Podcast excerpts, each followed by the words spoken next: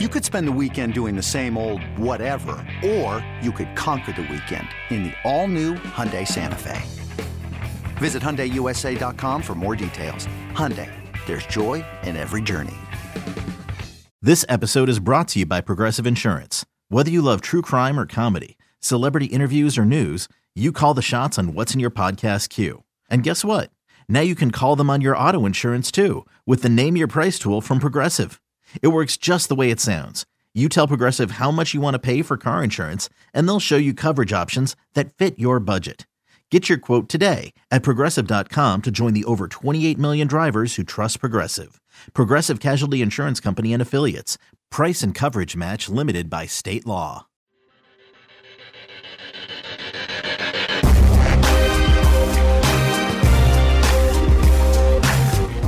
And we're back for one more segment here on Inside Black and Gold. I'm Jeff Nowak. He's Steve Geller. Follow us on Twitter at Jeff Nowak and at Steve Geller, WWL. Mine has an underscore in between those those two names. So, yeah, go UConn. I've uh, I've been very, very much correct about my assessment of UConn being the best team in the NCAA tournament, and I'm going to win our work bracket despite having the worst bracket. If they win one more game, they don't have to win the championship. If they win one more game, I will win our work bracket despite having the fewest total correct picks. Right, right just how you draw. It's just amazing on how little everybody else had too much chalk, I guess. I don't know. I am the only person with their projected champion left. No one else right. even right. has a team in the championship game left alive. Yeah, my only Final Four member is UConn. and you have them losing. Had them losing to Houston, right? Yeah. So no one else could even get a point. It's all UConn for me. And then I'll win like what, like $80? yeah. Great. I'll make back basically all the you know it's funny because I I bet on the first couple rounds of the tournament and I just got hosed. I was terrible. And I was I always avoid betting on UConn because I only bet them to win. Because I why would I ever bet them to not cover the spread? Right. Like I want them to do well. So I bet I don't bet with my head. In this case, I would have made a killing because they yeah, would have not only right. like they would have covered every spread. They've won every game by 15 plus. So I could have bet that in the over done anyway. No, it's, yeah, it's been sheer domination from them for sure. And and speaking of gambling, right? It's a good segue here. We're going to talk about the over-unders that came out regarding the NFL for the 2023 season. Now, if you remember last year, the Saints came in at seven and a half, and everyone was like, Grr, how dare Las Vegas tell us that this team is not going to win 10 games, right? Mm. Well, you get to the end of the season and they're playing for it in week 18. They had seven wins and nine losses. If they win that game, they're going over. If they lose that game, they're going under and they lost. So if you were an under better, you you won by the skin of your teeth. I'm guessing many of the listeners to our podcast were not under betters though. I don't think. I mean, I think there was a lot of confidence in that team, and it, you know, and then we remembered that Vegas is almost always right. And so, in that vein, if we want it? that to be true this year, yeah, I think they they have a lot of they have a lot of money invested in not being wrong. You know, I think they do a pretty good job. It's like how did how did they know that the that would be a season of the terrible no good injuries constantly happening the the turmoil at quarterback once again uh Jameis Winston going down early uh, stupid double doink in in London. Well, I mean, they don't know that. I'm just saying it. Just how it panned out. It was like, I mean, and they had it. They had it pegged perfectly though with the seven and a half, like you said. They don't put 15. They don't put three. You know, like the lowest is the Cardinals at five and a half, right? The highest is the 49ers, Chiefs, and Bengals at 11 and a half. So, I mean, in that sense, like, yeah, some of the teams went way over, right? I think that they just projected the Saints to be a middle of the road team, and they were. I don't think that they made that saying, oh, yeah, but they're definitely going to start two and five and then beat the Eagles in week 17, right? Like that's, that's, or week 16, I can't remember. Like right. that's not how, like it just happened that way. Because um, Gardner Minshew will be in, right? Right. Like it's, uh, and it just happened to be that for the Saints, right? Like the Eagles very much covered their over last year, right? And the Jaguars, actually, I don't know, Jaguars probably hit there. But either way, so if you are of the belief that the that the Vegas is always right, and you also think that this that the NFC South winner is going to have fewer than 10 wins, then why not? But so the Saints come in at 9.5 And they started at 8.5, which means that when that line came out, people hammered the over. And so it went up. And I think that any any team with an established quarterback gets a lot of credit in these figures because you look at like the Eagles, the Saints, the Lions, the Giants, the Seahawks, the Vikings. Those are the all the teams with 8.5 or higher. The only team that kind of doesn't have a quarterback is the 49ers. I was going to say San Fran is that eh. but they have proven that they can win with anybody. You could put a shopping cart with an arm on it and they would find a way to get it done. But yeah, so the Saints at 9.5 are tied with the Lions for the third highest like figure here, which is pretty crazy when you think about it. Yeah. The Eagles are 10 and a half. They're not getting any credit whatsoever. And then the 49ers are 11 and a half. So like it, it like last year, I think Vegas projected a lack of confidence in the team. This year, I think they're projecting a lot of confidence in them. Yeah, and to me, I, I, felt the same way right off the bat. I was surprised to see them coming out with that high of a number. And yeah, the, it just goes to show that Vegas is much higher than maybe some others on this new quarterback situation where I'm, I'm really surprised, I guess, on how many folks, I guess, are are doubting, I guess you would say, Derek Carr and what his situation here in New Orleans. But to me, uh, I, I think we've seen a guy that's been able to produce in Vegas until last season was a down year. And I'm just looking forward to him being able to, you know, have that chip on his shoulder again, coming here kind of deal. But I just don't think the situation overall was good there for him. And man, I'm just hoping uh, for obvious reasons this Saints defense can stay on an elite level uh, with at least the the point scoring defense. They just got to get a heck of a lot better when it comes to turnovers. Yeah, I guess I'm betting the under for the wins. Yeah, that's not a good bet. I'm not betting. I'm not betting on ten wins. Like that's a bad bet. There are bets you can take here. I'm not betting that unless I'm taking the under. Like that's just not a like you might feel in your heart that the Saints are going to win 10 or more games, but like there's a better than average chance that even if you win eight games, you win the division, right? So like they could get to the week 18 at nine and seven, you know, just like the Bucks this past season, but have already clinched. So in terms of just gambling, that is way too high of a line. If it was eight and a half, I'd feel better about it. Nine and a half, no way am I betting that. It's just a bad bet. It's definitely t- a tough number. Just you know, 10 wins. At- like everything would have to go right for them to be an 11 win, 12 win team, right? Like if, if a few things go wrong, I think you're down in the nine win, 10 win range and you're right on that margin. Like you're going into week 17, like not sure. I'm just saying in the yeah, sense of like, I'm trying to justify the over saying, okay, maybe, you know, you win five of your six division games, but I am not even that confident in that. Well, well, right. I'm just saying, like, if you're trying to win a bet, that's not the bet I'm taking. If you want to win a bet, go hammer Bucks under six and a half. There's no way that team, if that team wins seven games, it's a massive failure. They they got everything they were trying to do wrong. Like they are trying to lose. So that's the bet I'm taking. You know, Lions nine and a half. I'm not I'm not sold on the Lions. I think they they caught fire last year. Yeah. I'm not sold on them kind of being a power now, which that's kind of what you're projecting. No, anywhere um, Jared Goff is, I do not consider a power. Right. The Rams at seven and a half, I don't think they're going to be significantly better than they were last year. I think they're very much in kind of purgatory of like they went all in, they got their title, they're never going to say they regret it, but these next few seasons are going to be rough. There's just no way around it. Can they find a way to get to seven wins? Maybe. I don't see eight in there. I definitely don't see nine. Cincinnati at 11 and a half seems tough, man. I, am not, you know, it, yeah, the Chiefs at 11 and a half, Bengals at 11 and a half, and the Bills at 10 and a half, then the Jaguars at 10 and a half. It's just a lot of wins, but it's hard, really hard to bet on Pat Mahomes not getting 12 wins. Sure. Um, and they're in the same division. That's the weird thing. they play each other twice. so that if one of them sweeps the other one, then that kind of kills it. Dolphins nine and a half, LA Chargers at nine and a half. Very a very strong part of me wants to bet under nine and a half on the LA Chargers. Well, what's going to happen with Ekeler over there? Well, right, and I just think this is the year Brandon Staley really loses his job. And Sean Payton's going, damn it. Yeah, should have waited. Should have waited one more year. Speaking of Sean Payton, the Broncos eight and a half. So they're not getting any. They're, they're getting that immediate Sean Payton bump. They're not giving him a year at six and a half to to try to try to sort that out. I think eight wins would be a massive success.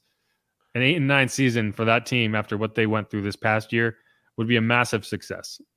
Um, all right, so let's let's move on a little bit. So there's obviously the NFL is kind of going through some rule changes this week, and they're voting on it. The Saints made one rule change proposal, and it's one that I think they've been pushing for for a while, and I really would like to see it happen. Is they're proposing a rule change that would allow NFL teams to make just one roster cut throughout all of training camp. So instead of going from 90 to 85 to 80, you just go from 90 to 53. And so you would basically you would be able to keep all 90 players on your roster until the end of the preseason and then you would have to cut 27 players. It's obviously a lot of players, but it's not that much more significant than cutting 17 players. And like I don't understand why it's beneficial for anybody to have to go into the final preseason game where you're probably not going to play a majority of your starters and you only have 80 players. It doesn't make any sense. Like, how does that help anybody? So, it, long, long and short of that is, I don't understand why this rule will not pass, but I'm sure it won't for some reason. Well, you know why? Because it's the Saints proposing it. it's possible. You need 24, I believe, um, of 32 teams to vote yes to change the bylaws. You know, there's a few other rules. One of them is they are voting to see if to they're voting on Thursday night flex scheduling. So for like from weeks like 14 to 17 or 18 rather, you know, they could potentially change a Sunday afternoon matchup into that Thursday night football role because they want to make sure that there's no meaningless games on national television, which I don't think that's going to help the ratings, but whatever. It's only a kick, a jump, a block. It's only a serve. It's only a tackle, a run. It's only for the fans. After all, it's only pressure. You got this. Adidas.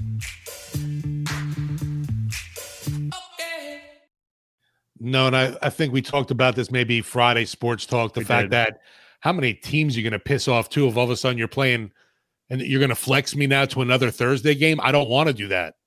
Yeah, they would have to give him 15 days notice. I have a feeling even if they did put this in, it would rarely happen because, like you're like you're pointing out, like it would it would right. That's really not fair to me. They're going to say. Yeah, and so like I think they would want to avoid it, but like if you end up in week 16 with a matchup of like you know the Bucks and and you know whoever you know the Panthers who are like four and twelve. Something right, like right. I know what you mean. They don't want to have to deal with that, and so it's like I think that's probably a situation where they would change it. But if it's even one team in playoff contention, I think that you would keep it because like you look at like the flex scheduling, they don't really use it that often. Like they can do that now for Sunday Night Football, but you don't really see it very often. Like maybe once a year, and they can only do it from a certain point on. So I wouldn't be surprised if you know the NFL kind of like nudges some people and they end up getting that across. But I'd be more in favor of them. I'd like to see them flex some Monday night games because after that whole weekend, you know, where we work Sunday, you don't get to see a lot of football. It's like, all right, cool. I'm off Monday. I just want to watch the last game of the week, and it's some That's crappy terrible. matchup, and you're like, oh yeah. man.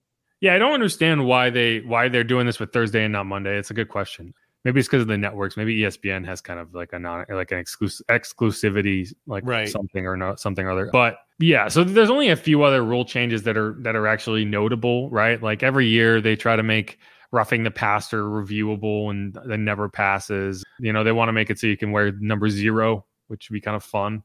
Hmm. The only rule change I wish would happen is we we stopped with the nonsense, uh, a lot of taunting stuff, uh, or you know the or what's getting called as roughing the passer anymore. One other rule change that I would like to see them them enact is from the Detroit Lions, and it's basically to to bring back the emergency quarterback roster spot, which they always had, but basically they just kind of left it up to teams whether they would use this spot for a third quarterback or an extra player and every team decided to carry an extra player and so what ends up happening is you only have two quarterbacks on the roster and Brock Purdy goes down and then Josh Johnson goes down and you end up having to put Brock Purdy back in the game because he's your only quarterback even though he can't throw the ball, right? So the pr- proposal is so you basically get an extra roster spot on your active game day roster. And that position can only be filled by a quarterback and that quarterback can only go in the game if your first two quarterbacks have been ruled out. So it's like it's not an advantage, but it just helps you avoid a situation like the 49ers found themselves in in the playoffs where they didn't have a quarterback. And it doesn't happen very often, but when it is needed, yeah, well, I mean, would their result have been any different had they had Mike Glennon, right? you know, what's his name? Uh, Jake Luton. I'm still waiting for the day. When are we seeing a Kamara pass for crying out loud? I know he's been the Saints' emergency QB and he's dying to throw one. As long as Taysom Hill's on the roster, it's never going to happen. we could have a a Kamara to Taysom play. People yeah. really lose it. There's one other one that I'll mention is the LA Chargers are submitting a proposal to change the playoff seating structure and essentially make it so a wild card team could have a top four seed. So, like, if you end up in a situation like last year with in the NFC where the Giants had a better record than the Bucks, they could theoretically finish in the top four and get a home game whereas the Bucks despite winning the nfc south would go on the road because they sucked and they didn't deserve a home game and that that's never going to pass either right like right. It, it's funny because it makes sense until you think about it like well yeah the la chargers don't have any home fans anyway you know what i mean so whereas like if you're a team that win your wins your division one of the benefits of that is you get a home game and i don't understand why there's this idea that it's like, no, you win your division. Go win your friggin' division. That's like one of the few perks of winning your division. Yeah, it's a a, a little questionable there. That I, I think there's a lot of people though that are all about the best record should determine your seeding. Though I, I've been I don't know why I feel like I've been hearing more and more people pro that instead of rewarding your division winners. It doesn't seem like that's something that's not as held as highly anymore. I don't know. The fact is, you play six division games a year, and those are supposed to mean, mean something. something. Yeah. And so you're just all you're doing is taking away the juice from those games. And I don't know why you would do that. It's like for for the one team that gets screwed over because they weren't the best team in their division. But it's like be better. Be the best team in your division. Otherwise, get rid of divisions because they don't matter. Right. Like that's what I'm going to say then too. Like if if you go to this format, then if you're going to start just caring about only what the win losses are. Just yeah, they're, take the top six teams and move just, on. Yeah, exactly. Forget a just have AFC, NFC. There's no divisions anymore, right? Right. Anyway, I agree with that. Um, so the last thing we'll talk about is they have set the dates for the OTAs and mini camp. Woo-hoo. I don't really have much to say on this other than you're talking May 23rd through 25, 30th through June 1st, and then June 5th through the eighth. They're all voluntary. You can't do any contact work, but you can run 11 on 11 drills. So, woohoo. I love how it says it's voluntary, though, but you know damn sure that Derek Carr and most of the guys are going to be there, obviously.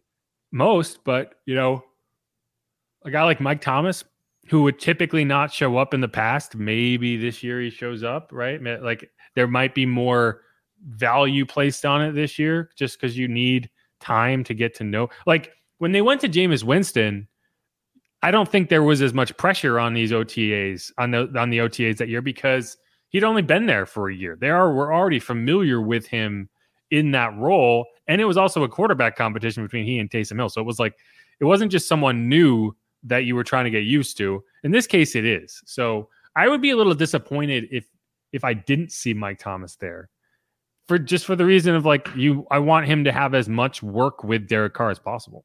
I wonder too last year is how much were things you know, it was coming back from the two COVID years. So how much were things too like getting acclimated, quote unquote, back to normal? And to be fair, I do think Mike Thomas was in the building for those workouts. He just wasn't yeah, on the definitely. field because he wasn't ready to get on the field at that point. He didn't get cleared until the day of the first training camp practice. right. So, like, I, I think he was he was active, right? Like he was working with the team, but he was not out on the field. So hopefully this year there's no hangups and he can just get out there and get as much work as possible. One way or another, we will end up seeing him, assuming he's healthy, from June 13th to 15th. That will be the mandatory mini camp that everyone has to be at. And then there's also going to be a probably, I assume, a rookie mini camp after the draft. That's not not every team has one of those, so there's no schedule put out for it. And there's also no dates right now for the full training camp, but that typically starts kind of the second or the last week of July. Yeah, that's all. That's all I got. Anything else you want to hit before we go? No, just uh gearing up more for NFL draft time and man, the Saints squad is they're just always something to keep up with and uh I wouldn't ex- you know, wouldn't doubt something big coming from Dennis Allen on Tuesday at the owners meetings kind of thing. I think the biggest soundbite last year, at least to me, was when he proclaimed that Taysom Hill was going to be quote unquote the tight end position. And just uh, looking at him uh, in that position, it really just never happened. So can't always believe what you hear, I guess. You know, we'll have that on Friday, hopefully, um, based on whatever he says. We can go over that. And yeah, I mean, this is the time of year where you, you hear a lot of words, but none of them mean anything. So yeah, that's that could be the tagline for this podcast. I like it. Yeah, let's wrap on that. This is Inside Black and Gold. Thanks everyone for listening. If you haven't subscribed, hit the subscribe button wherever you can do it. I promise you there's a button. Just got to go find it, leave a rating, leave a review. Until the next time, who yeah. Black and Gold.